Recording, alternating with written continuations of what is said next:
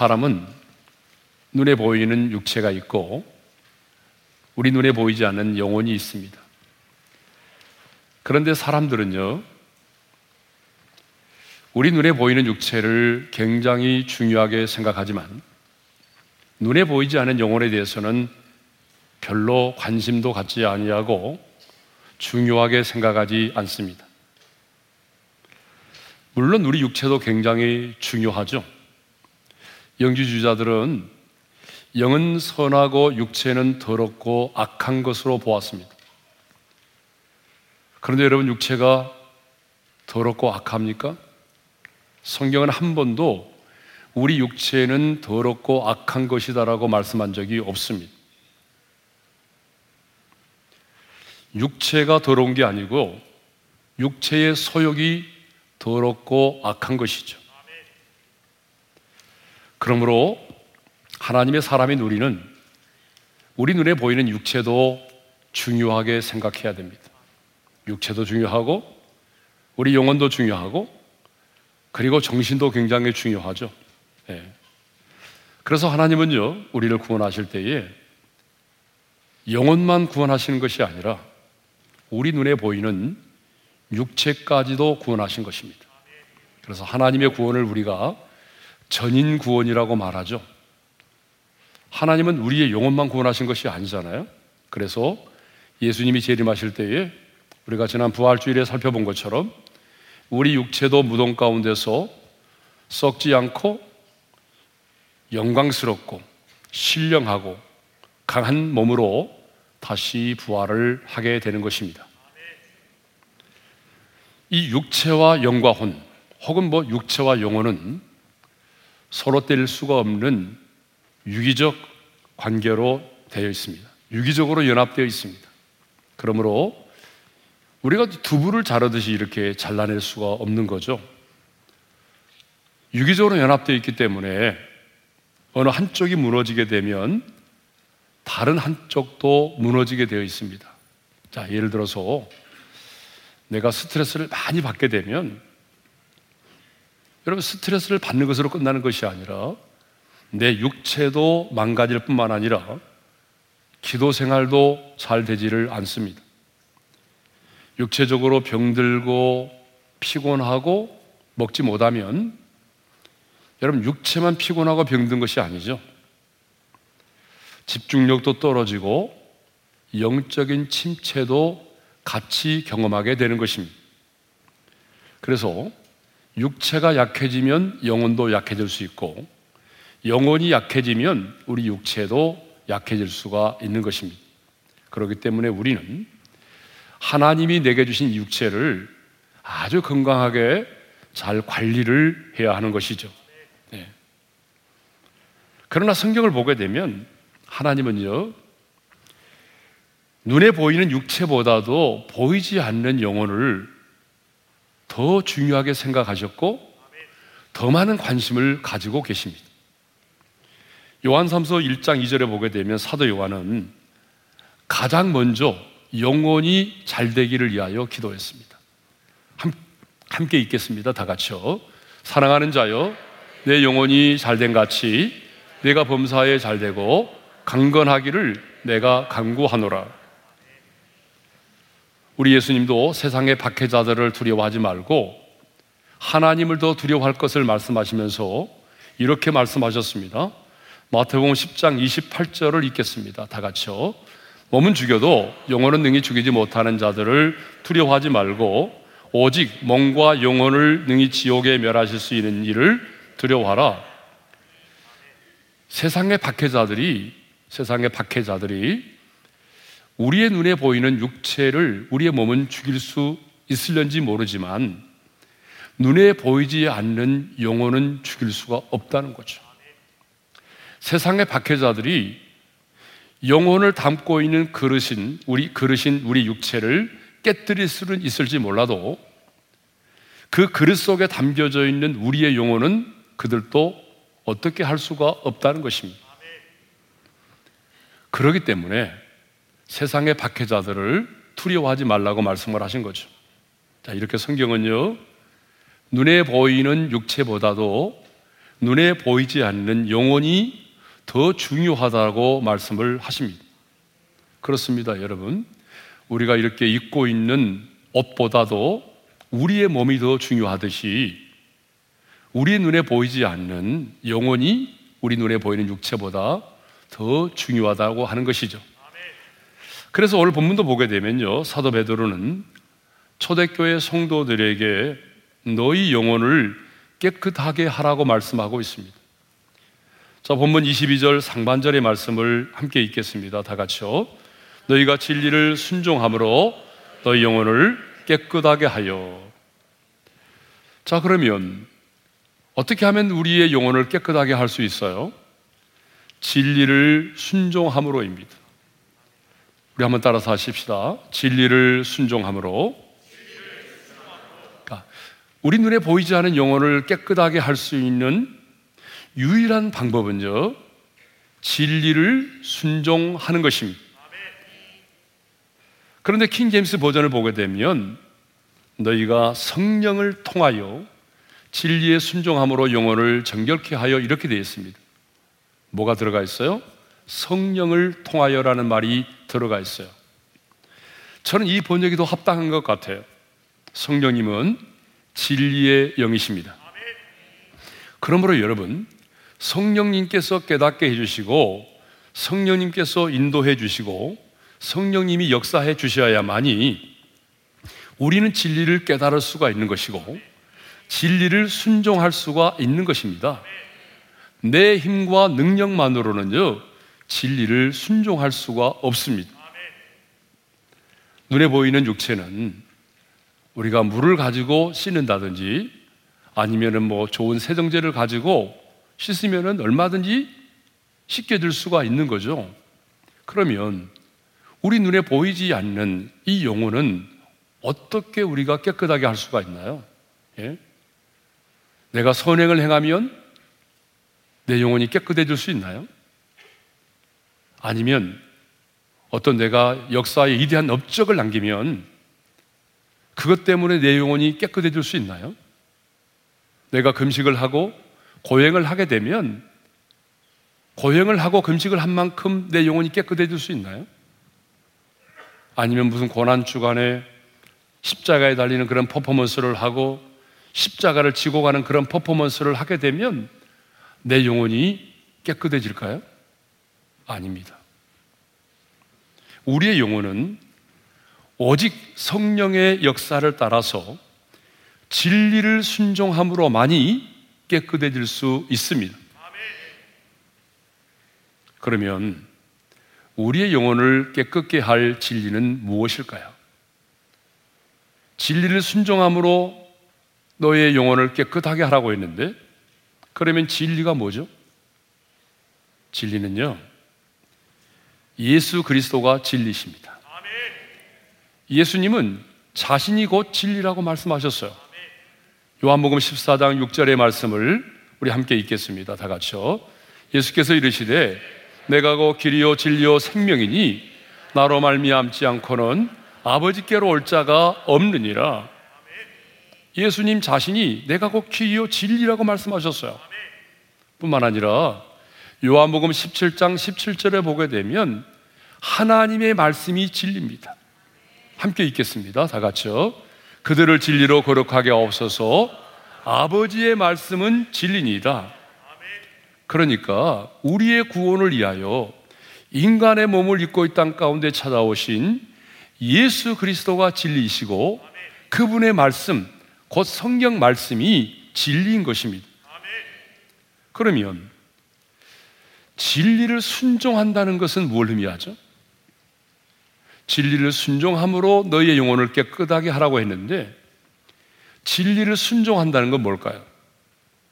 첫 번째로 예수를 믿음으로 내 영혼이 순결해지는 것을 말합니다. 자, 하나님이 우리 인간을 하나님 당신이 형상대로 지으셨죠. 하나님께서 당신의 형상대로 우리를 지으셨을 때에 우리의 영혼은 순결했어. 그래서 하나님의 음성을 들을 수 있었고요. 하나님과 사랑의 친밀한 사귐을 나눌 수가 있었던 것입니다. 그런데 인류의 시조인 아담이 범죄함으로 인해서 우리 영혼이 어떻게 됐어요? 죽고 말았어요. 이것을 먹으면 정령 죽으리라고 말씀하신 그 말씀대로 우리 인간의 영혼이 죽고 말았어요. 그래서 인간 세계에 죽음이 찾아온 것입니다. 그러니까 아담의 후손으로 태어난 모든 사람은 한 사람도 예 없이 모두가 영혼은 죽어 있고 육체적으로는 몇 년을 살다가 죽을 수밖에 없는 그런 존재로 태어난 것이죠. 자, 여기서 영혼이 죽었다라고 하는 것은요, 영혼이 사라졌다, 영혼이 멸절되었다, 영혼이 없다라고 하는 얘기가 아닙니다. 영혼이 죽었다고 하는 것은 영혼의 기능이 마비되었다라고 하는 거죠. 하나님과 단절되었다는 거죠. 하나님과의 친밀함이 끊어졌다는 거죠. 여러분, 영혼의 기능이 뭐죠? 영혼의 기능은요, 하나님의 음성을 듣는 것입니다. 영혼의 기능은 하나님과 친밀한 사랑의 관계, 사귐을 갖는 것입니다. 그런데 그 기능이 마비된 거죠. 사라진 거죠. 그래서 우리 인간들은요, 영혼이 죽어 있기 때문에 더 이상 하나님의 음성을 들을 수 없고, 하나님과 친밀한 사랑의 사귐을 가질 수가 없게 된 것입니다. 그런데 어느 날 저와 여러분이 하나님의 은혜로 성령의 역사로 예수 그리스도를 내 마음의 구주로 믿고 영접을 하게 되었습니다. 예수님을 영접하는 순간에 죽었던 내용이 예수님의 생명으로 다시 살아나게 되었습니다. 살아나게 되었을 뿐만 아니라 내 영혼이 순결해졌습니다. 왜냐고요? 예수님이 십자가에서 내 모든 죄값을 지불하셨기 때문이죠. 그래서 그 예수를 믿음으로 말미암아 내 죄값이 다 해결되어서 죄로 말미암아 죽었던 내 영혼이 다시 살리심을 받고 순결해졌습니다. 이렇게 진리를 순종함으로 내 영혼이 깨끗하게 된다는 것은 진리 대신 예수 그리스도를 믿고 영접함으로 다시 태어나서 내 영혼이 순결해지는 것을 말합니다. 두 번째로 진리를 순종한다는 것은요, 진리의 말씀을 순종함으로 내가 거룩한 삶을 사는 것입니다. 방금 말씀드린 것처럼 우리는 예수를 믿음으로 죽었던 내 영혼이 다시 살리심을 입었습니다. 하지만 우리 안에는요, 여전히 타락한 죄성이 그대로 남아 있습니다. 그러므로 우리는 우리 안에 있는 이런 타락한 제약된 본성들로 인해서 쓰러지기도 하고 넘어지기도 하고 죄를 짓습니다. 그래서 우리 안에 있는 이런 죄성들 때문에 우리의 영혼이 때가 묻고 더럽혀지는 것입니다. 그래서 우리 예수님도 사람의 마음에서 나오는 것이 사람을 더럽게 한다고 말씀하셨어요. 마태복음 15장 19절과 20절의 말씀을 읽겠습니다. 다 같이요. 마음에서 나오는 것은 악한 생각과 살인과 가능과 음란과 도둑질과 거짓 증언과 비방이니 이런 것들이 사람을 더럽게 하는 것이요. 죄는 분명히 하나님과 멀어지게 만듭니다. 죄는요, 내 영혼을 병들게 만들어요. 그리고 내 영혼을 더럽게 만드는 것입니다. 그래서 바울은요, 거린도후서 7장 1절에서 거룩함을 온전히 이루어 육과 영의 온갖 더러운 것에서 자신을 깨끗이 깨끗하게 하라고 말하죠. 자, 우리 고린도후서 7장 1절의 말씀을 함께 읽겠습니다. 시작. 그런즉 사랑하는 자들아 이 약속을 가진 우리는 하나님을 두려워하는 가운데서 거룩함을 온전히 이루어 육과 영의 온갖 더러운 것에서 자신을 깨끗하게 하자. 그러니까 누구에게 이렇게 부탁을 하는 거죠? 이 약속을 가진 자. 이 약속을 가진 자. 이 약속이 뭘까요? 하나님의 말씀입니다. 그러니까 하나님의 말씀을 가진 자. 하나님의 말씀대로 살려고 몸부림치는 자는요, 하나님을 두려워할 수밖에 없고, 하나님을 두려워하는 자는 거룩함을 온전히 이루어서 육과 영의 온갖 더러운 것에서 자신을 깨끗하게 한다는 것입니다.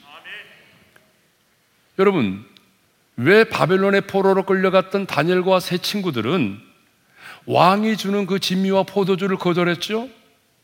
그 이유는 단 한 가지입니다. 자신을 더럽히지 않도록 하기 위해서요. 그렇습니다.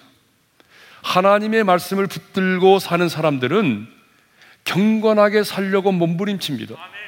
하나님의 말씀을 붙들고 사는 사람들은 죄를 미워합니다.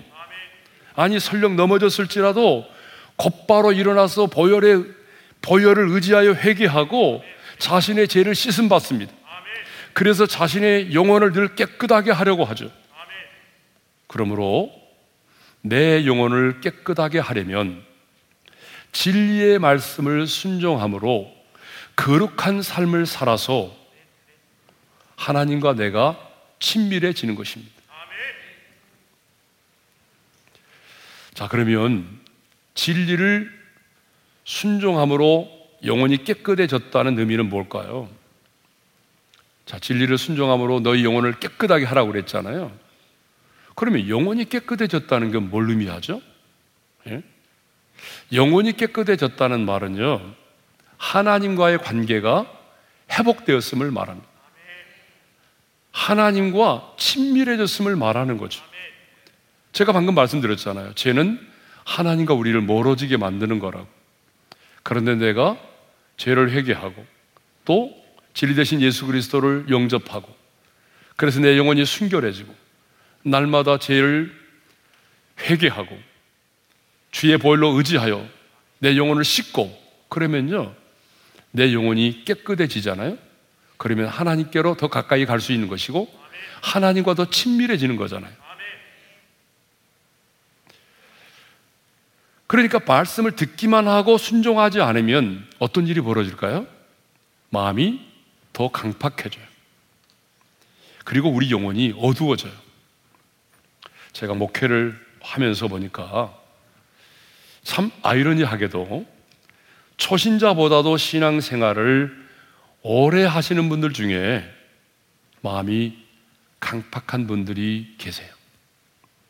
왜 그럴까요? 그 이유는 하나님의 말씀을 듣기만 하고 순종하지 않았기 때문에 그래요. 하나님의 말씀을 듣기만 하고 순종하지 않으니까 시간이 가면 갈수록 내 마음이 더 단단해지는 거예요. 도리어 초신자들은 하나님의 말씀이 선포되면 찔림을 받고 그 말씀 앞에서 외통하고 울고 회개하는데 오랫동안 신앙생활을 한 사람들은요 하나님의 말씀을 듣기만 하고 순종을 하지 않으니까 내 마음이 더 단단해지는 거예요. 그래서 그렇게 하나님의 말씀이 선포되어도 어떤 찔림도 받지 않은 거예요. 하나님의 말씀이 선포되어도 감동이 없고 찔림을 받지 않을 만큼 그렇게 마음이 단단해지는 것입니다.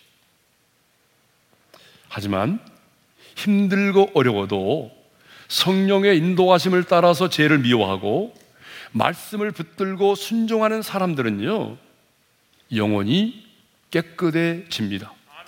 진리를 순종하는 만큼 영혼이 깨끗해집니다. 하나님의 말씀 앞에 순종하는 삶을 사는 만큼 하나님께로 가까이 나아가고 하나님과의 관계가 친밀해지기 때문에 그 영혼이 더 깨끗해지는 것이죠. 영혼이 깨끗해지니까 하나님과의 관계가 더 친밀해지니까 하나님과의 관계가 더 깊어지는 것이죠. 자, 여기까지 말씀을 좀 정리하고 다음 단계로 넘어가겠습니다. 진리를 순종함으로 내 영혼을 깨끗하게 하라고 그랬죠. 그러면 어떻게 보이지 않은 내 영혼을 깨끗하게 할 수 있어요? 성령의 인도하심을 따라 진리를 순종함으로 가능합니다. 진리에 대한 순종이 없이는 내 영혼이 깨끗해질 수가 없습니다. 그러면 그 진리에 대한 순종이 뭐라고 그랬어요? 진리 대신 예수 그리스도를 믿고 영접하여 다시 거듭나고 내 영혼이 순결해지는 것이고 진리의 말씀 앞에 순종하는 삶을 살아서 거룩함을 이루어서 하나님과 친밀해지는 것을 말하죠. 그런데 사도 베드로는요. 진리를 순종함으로 영혼이 깨끗해졌다면 이제 거짓이 없이 마음으로 뜨겁게 서로 사랑하라고 권면하고 있어요. 22절 하반절의 말씀을 우리 함께 읽겠습니다. 다 같이요.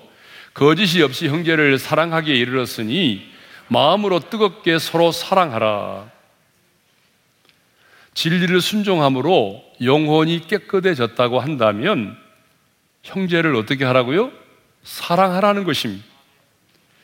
이 말은 다른 말로 말하면 이런 말이지 않겠어요? 내 영혼이 깨끗해져 있지 않다면 거짓이 없이 마음으로 뜨겁게 형제를 사랑할 수 없다는 얘기죠. 요즘에는요, 과학이 발달해 가지고 이 공기 중에 미세먼지 농도를 수치로 알 수가 있어요. 여러분, 우리가 운전을 하고 가다 보게 되면 전광판에 대기질의 상태가 수치로 나와 있어요. 요즘에는 정말 많더라고요. 그죠? 예. 근데 미세먼지 농도만 나온 게 아니에요. 거기 보게 되면요. 뭐, 이산화질소, 일산화탄소, 앙상가스, 오존 농도까지 여러분, 우리 눈에 보이지 않은데, 우리 눈에 분명히 보이지 않은데, 이 대기의 상태의 그 어떤 상황들을, 상태들을 이렇게 수치로 우리에게 보여준단 말이에요. 아, 그래서 우리가 그걸 보면서, 아, 오늘은 미세먼지가 많구나. 뭐 그렇게 깨닫게 되는 거죠. 그렇다면, 우리는 보이지 않는 내 영혼이 얼마나 깨끗한지를 어떻게 할수 있을까요? 보이지 않은 내 영혼이 얼마나 깨끗해져 있는지를 우리가 어떻게 할수 있어요? 그것은 바로 눈에 보이는 바 형제를 사랑하는 것으로 알 수 있습니다. 하나님의 사랑으로 사랑하는 그 사랑을 통해서 내 영혼이 얼마나 깨끗해져 있는지를 알 수 있다는 거죠. 사랑하라고 하는 것은요, 하나님이 우리에게 주신 새 계명이잖아요. 그래서 예수님은 요한복음 13장 34절에서 이렇게 말씀하셨어요. 함께 읽겠습니다. 시작. 새 계명을 너희에게 주노니 서로 사랑하라. 내가 너희를 사랑한 것 같이 너희도 서로 사랑하라. 또 예수님은요. 마지막 때가 되게 되면 많은 사람의 사랑이 식어지리라고 말씀하셨어요. 그러니까 우리 주님이 다시 오실 날이 가까워지면 가까워질수록 사람들은요, 사랑이 식어졌다. 굉장히 차갑고 매정하고 자기밖에 모르고 돈밖에 돈만을 사랑하는 그런 사람들이 된다는 거예요. 여러분 지금 우리가 살고 있는 세상이 그러지 않아요? 근데 아마 이보다 더한 세상이 올 것 같아요. 네. 그런데 오늘 본문에 보게 되면요. 형제를 어떻게 사랑하라고 말하고 있어요? 아주 구체적으로 말씀하고 있어요. 그냥 사랑하라가 아니에요. 어떻게 사랑하라고 말해요? 첫째로. 거짓이 없이 형제를 사랑하라는 거예요. 그렇죠? 그래서 거짓이 없이 형제를 사랑하기에 이르렀으니 이 거짓이 없이라고 하는 이 헬라의 단어의 뜻을 찾아보니까요. 이선땜이 없이 꾸밈이 없이 그런 말이에요. 이 말은 무슨 말이냐면 많은 사람들이 배우가 연기하듯이 사람에게 보이려고 꾸미는 사랑을 한다는 거예요.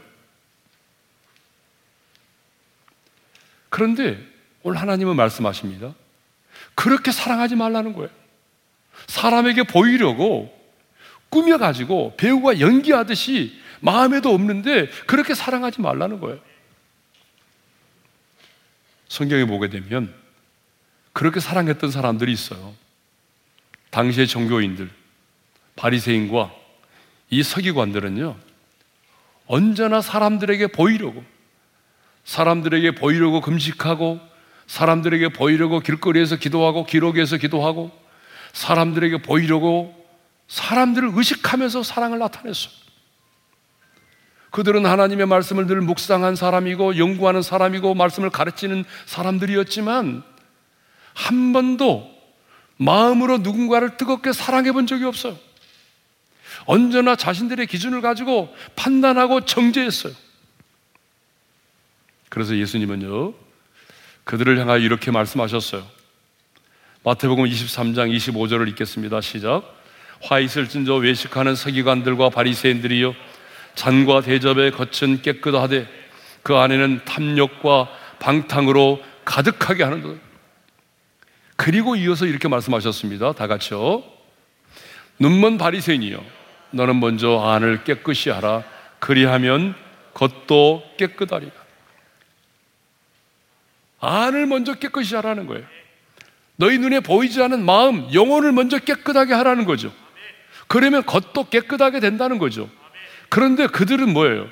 안은 탐욕과 온갖 지약으로 가득 차 있으면서도 안은 깨끗하게 하지 않고 어떻게 하면 사람들에게 잘 보일까?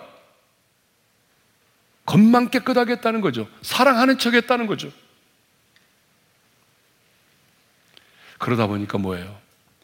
경건의 모양만 있고 경건의 능력을 부인하는 자들이 된 것입니다. 두 번째는 어떻게 사랑하라고 말하죠? 마음으로 뜨겁게 사랑하라고 말하죠. 예. 마음으로 뜨겁게 서로 사랑하라. 여러분, 사랑은 머리로 하는 것이 아닙니다. 사랑은 가슴으로, 사랑은 마음으로 하는 것입니다. 근데 머리로 하는 사람들이 많이 계세요. 여러분이 누군가를 사랑하면서 그 사람과 사랑의 관계 속에서 뭔가를 계산하고 사랑한다면 또 여러분들이 뭔가를 그 사람을 사랑하면서 손익을 따라서 사랑의 농도를 결정한다면 그 사랑은 여러분 마음으로 하는 사랑이 아닙니다. 계산된 사랑이죠. 내가 저 사람에게 이렇게 사랑을 베풀면 적어도 그 사람이 나에게 이 정도는 해줄 거야. 여러분, 이렇게 사랑한다면 그건 사랑이 아니죠. 진정한 사랑은요, 계산되지 않아요. 여러분, 그렇죠? 사랑은 계산되지 않습니다. 부모가 자식을 사랑하는데 계산해서 사랑합니까? 계산하지 않아요. 무조건적이에요. 그게 바로 부모의 사랑이잖아요. 그러니까 내가 저 사람을 사랑함으로 내게 주어질 어떤 것들을 계산하지 말고 사랑하라는 거거든요. 그게 바로 마음으로 사랑하는 거예요. 그 다음에는 뭐라고 말하죠? 뜨겁게 사랑하라고 말하죠. 그래서 나는 처음에는 이 뜨겁게라는 말을 묵상하면서 열정적으로 사랑하라는 건가? 그렇게 이해를 했거든요. 근데 원문의 뜻을 찾아보니까 그게 아니더라고요. 뜨겁게라는 말은 계속해서 끊임없이 끈기 있게 약화되지 않게 그런 말이었어요. 그러니까 여러분 뜨겁게 사랑한다는 것은 불같이 사랑하다가 금방 식어버리는 것이 사랑이 아니라 끈기를 가지고 포기하지 않고 계속적으로 사랑하는 것을 성경은 뜨겁게라고 표현하고 있어요. 예? 한순간 사랑하다가 중도에 포기하는 것이 아니라 끝까지 포기하지 않고 계속적으로 사랑하는 것을 성경은 뭐라고 말해요? 뜨겁게 사랑하는 거라고 말해요. 여러분, 우리 예수님이 그렇게 우리를 사랑하셨어요. 당시 제자들도 그렇게 사랑하셨어요. 요한복음 13장 1절의 말씀을 읽겠습니다. 다 같이요. 6월절 전에 예수께서 자기가 세상을 떠나 아버지께로 돌아가실 때가 이른 줄 아시고 세상에 있는 자기 사람들을 사랑하시되 끝까지 사랑하십니다. 하나님은 끝까지 사랑하시는 분이십니다. 사랑은 포기하지 않습니다. 하나님이 우리를 그렇게 사랑하시는 줄로 믿습니다. 리차드 포스터는요, 사랑에 관하여 이런 말을 남겼어요. 이선적인 사랑은 변덕스러운 방법으로 사랑합니다. 내가 사랑하고자 하는 기분이 들 때만 사랑합니다. 그러나 참 사랑은 언제나 변함이 없이 사랑합니다. 이렇게 사랑은 거짓이 없이 마음으로 뜨겁게 사랑하는 것입니다. 그런데 여러분, 거짓이 없이 마음으로 뜨겁게 사랑한다는 것은 결코 쉬운 일이 아닙니다.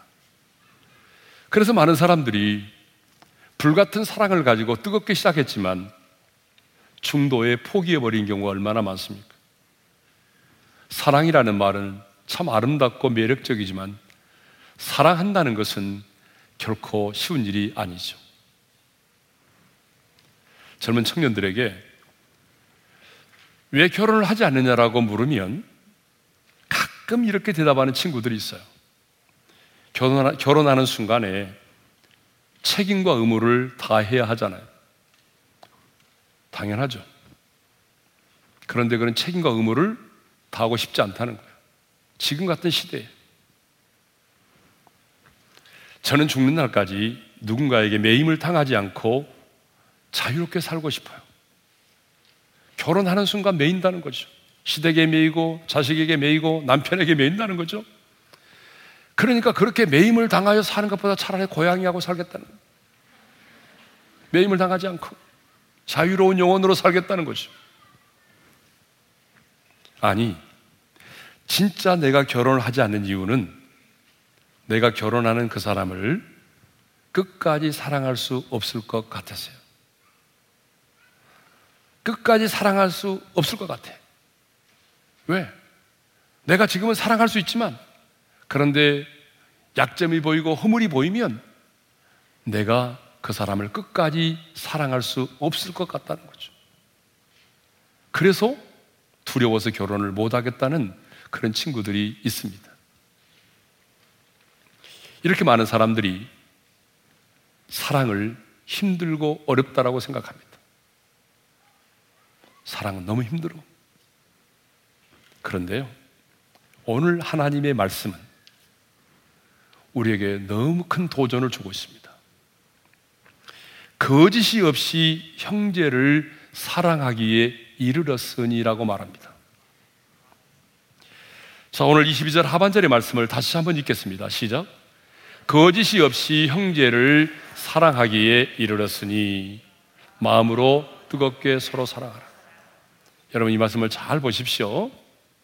뭐가 먼저죠? 마음으로 뜨겁게 서로 사랑하라는 게 먼저가 아니에요. 마음으로 뜨겁게 서로 사랑하라고 하는 명령 이전에 주신 말씀이 뭐예요? 거짓이 없이 형제를 사랑하기에 이르렀다는 거예요. 근데 여러분 이 말씀이 우리에게는 확 다가오지 않아요, 지금. 그래서 현대인의 성경을 찾아봤어요. 현대인의 성경을 찾아보니까 훨씬 더 이해가 됩니다. 진심으로 형제를 사랑하게 되었으니 순결한 마음으로 서로 뜨겁게 사랑하십시오. 사랑하게 되었으니 사랑하라는 거예요. 우리 한번 따라서 합시다. 사랑하게 되었으니 사랑하라. 우리는 너무 어려워요, 주님. 나는 거짓이 없이 마음으로 뜨겁게 사랑할 수가 없어요. 너무 힘들어요. 내가 어떻게 그렇게 사랑해요? 그런데 오늘 하나님은 우리에게 뭐라고 말씀하십니까? 사랑하게 되었으니 사랑하라는 거죠. 그러면 사랑하게 되었다는 이 의미는 뭘 의미하죠? 사랑하게 되었다는 것은 무엇을 의미합니까? 두 가지 의미가 있습니다. 첫 번째는요, 진리를 순종하여 내 영혼이 깨끗해진 것을 말하죠. 자, 우리는 진리신 예수를 믿고 영접함으로 죽었던 내 영혼이 다시 살아났다고 그랬죠. 그리고 내 영혼이 순결해졌다고 그랬죠. 그리고 이후에 진리의 말씀을 순종함으로 내가 하나님과의 관계가 깊어지고 친밀해지고 그래서 하나님과 깊은 사랑을 나누게 되어서 그러면서 하나님께서부터 내게 주시는 사랑의 힘을 공급받게 된 거죠. 그게 바로 첫 번째. 우리의 육체의 본성으로는요, 누구도 거짓이 없이 마음으로 뜨겁게 사랑할 수 없어요. 그런데 너는 진리 대신 예수님을 영접함으로 말미암아 다시 살아나지 않았느냐? 새 생명을 얻지 않았느냐? 너의 영혼이 순결해지지 않았느냐? 내가 하나님께로 가까이 나오지 않았느냐? 그러면 내가 너에게 주는 그 사랑의 힘으로 사랑할 수 있다는 얘기예요. 주님 나는 사랑할 수 없어요. 그래 맞아. 너의 본성으로는 사랑하냐 할 수가 없어. 그런데 너는 거듭났잖아. 나와의 관계가 회복됐잖아. 내가 너에게 주는 힘으로, 내가 너에게 공급해주는 사랑의 힘으로, 내가 너희를 먼저 사랑했기 때문에 너희도 사랑할 수 있어. 그 얘기를 하는 겁니다. 두 번째로는요, 하나님의 사랑이 우리 마음에 부음바 되었다는 것이죠. 로마서 5장 5절의 말씀을 읽겠습니다. 다 같이요. 소망이 우리를 부끄럽게 하지 아니함은 우리에게 주신 성령으로 말미암아 하나님의 사랑이 우리 마음에 부음바 됨이니 자 무조건적이고 절대적이고 영원하신 하나님의 사랑이 우리 마음에 부음바 되었다라고 말하죠. 찾아보니까 완료 수동태예요. 이 말이. 그 말은 무슨 말입니까? 하나님의 사랑이 이미 우리 가운데 부음바 되었다는 거죠. 앞으로 부음바 될 것이 아니라 네가 이렇게 살면 부음바 될 것이가 아니라 이미 우리 안에 하나님의 사랑이 부음바 되었다는 거죠. 그렇다면 언제 어떻게 하나님의 사랑이 우리 마음에 부음바 되었을까요? 저, 저와 여러분이 예수를 믿고 영접할 때에 성령님이 우리 안에 오셨습니다. 여러분 믿으십니까? 그래서 성령이 없으면 그리스도의 사람이 아니라고 그랬죠. 우리 몸은 하나님의 성령이 거주하고 계신 성전이죠. 그러면 성령님이 우리 안에 찾아오셨는데요. 성령님이 그냥 오신 것이 아니고 하나님의 사랑을 가지고 오셨다. 독생자를 이 땅 가운데 내어주신 하나님 그 아버지의 사랑을 갖고 오셨다. 우리를 위하여 십자가에서 자신의 몸을 버리신 그 십자가의 사랑이 무엇인가를 그 사랑을, 십자가의 사랑을 가지고 성령님이 우리 가운데 오셔서 우리의 마음에 부어 주셨다는 거예요. 여러분, 부어줬다는 게 뭐죠? 찔끔찔끔은 부었다라고 말하지 않아요. 내 안에서 흘러 넘칠 만큼 성령님이 우리 안에 그 하나님의 사랑을 부어주셨다는 거예요. 이미 부어주셨다는 거죠. 그런데 문제는 뭐죠? 그러면 내 안에 하나님의 사랑이 부음바 되었다면 그 하나님의 사랑이 막 철철 흘러 넘쳐야 되잖아요, 지금. 예? 그러잖아요, 여러분. 하나님의 사랑이 이미 내게 부음바 되었다고 한다면 내 안에 하나님의 사랑이 막 흘러 넘쳐야 되잖아요, 지금. 그런데 왜 우리에게서 하나님의 사랑이 흘러 넘치지 않죠? 예수를 믿기 전이나 예수를 믿고 난 이후에나 변함이 없죠? 아니, 어쩌면 예수 믿고 난 이후에 더 인색해지고 더 강팍해지고 그러지는 않나요? 그 이유가 뭘까요? 두 가지 때문에 그렇습니다.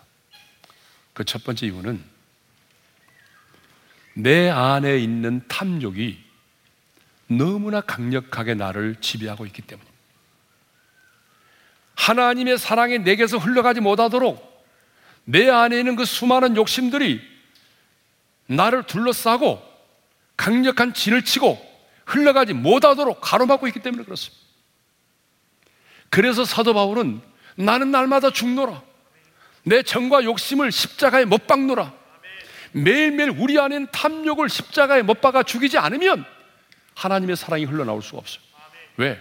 이 탐욕이 너무 강력하게 우리를 감싸고 있기 때문에.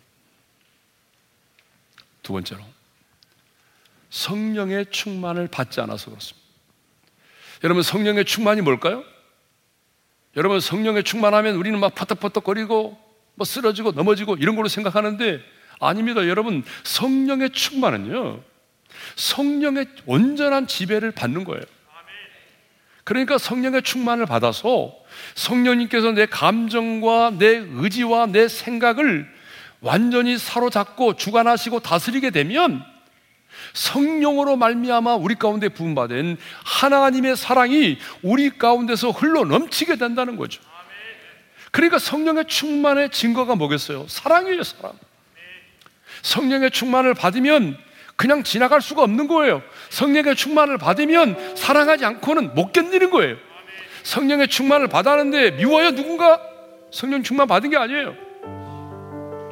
성령님께서 나를 온전히 사로잡으시며 성령님이 내 마음과 생각을 완전하게 사로잡으시고 성령님이 주관하시고 다스리면 우리 안에 부음받은 하나님의 사랑이 흘러나오는 겁니다. 그래서 우리도 우리 안에 부음받은 그 하나님의 사랑으로 형제를 마음으로 뜨겁게 사랑할 수가 있는 것이죠. 자, 이것을 보게 되면 진리에 순종하는 것과 영혼을 깨끗하게 하는 것과 형제를 사랑하는 것은 서로 연결되어 있습니다. 오늘 주신 말씀 마음에 새기면서 내 마음의 주를 향한 사랑이 찬양하겠습니다. 내 마음의 주를 향한 사랑이 나의 말에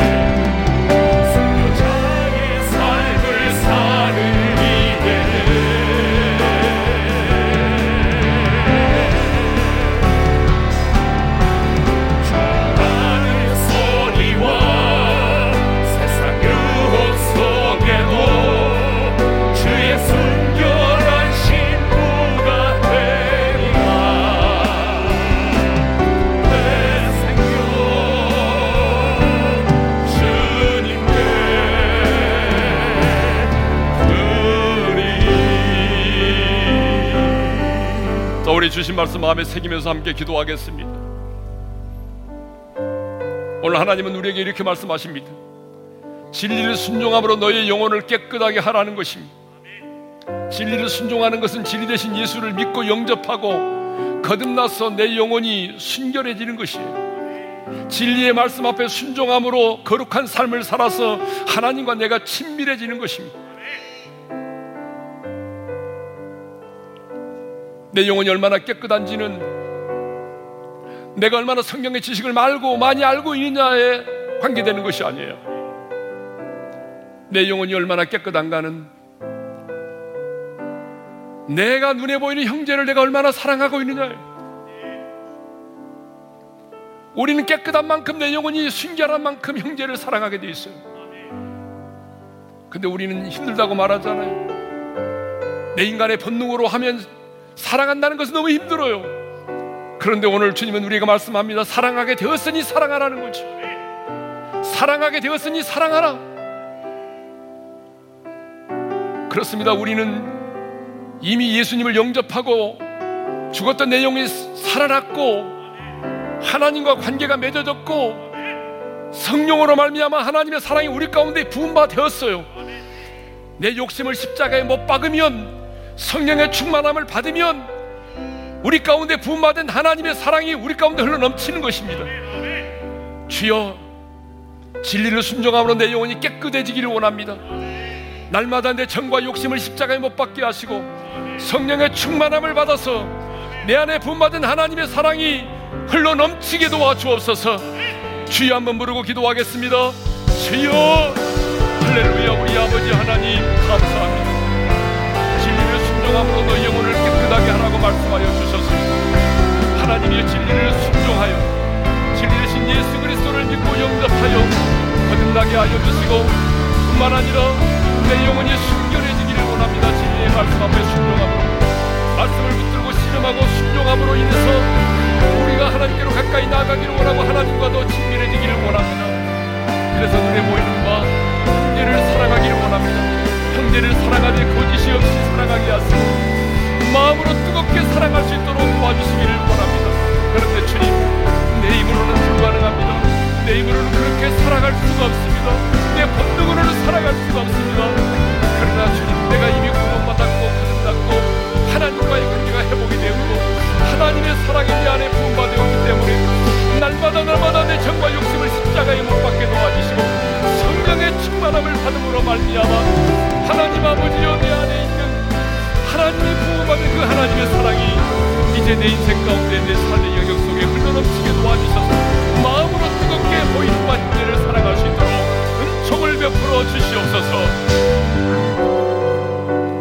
이전에 우리 주 예수 그리스도의 은혜와 하나님 아버지의 영원한 그 사랑하심과 성령님의 감동, 감화, 교통, 인도하심이 진리를 순종함으로 영혼을 깨끗하게 하여 거짓이 없이 마음으로 뜨겁게 형제를 사랑하기를 소망하는 모든 지체들 위해 이제로부터 영원토록 함께 하시기를 축원하옵나이다. 아멘.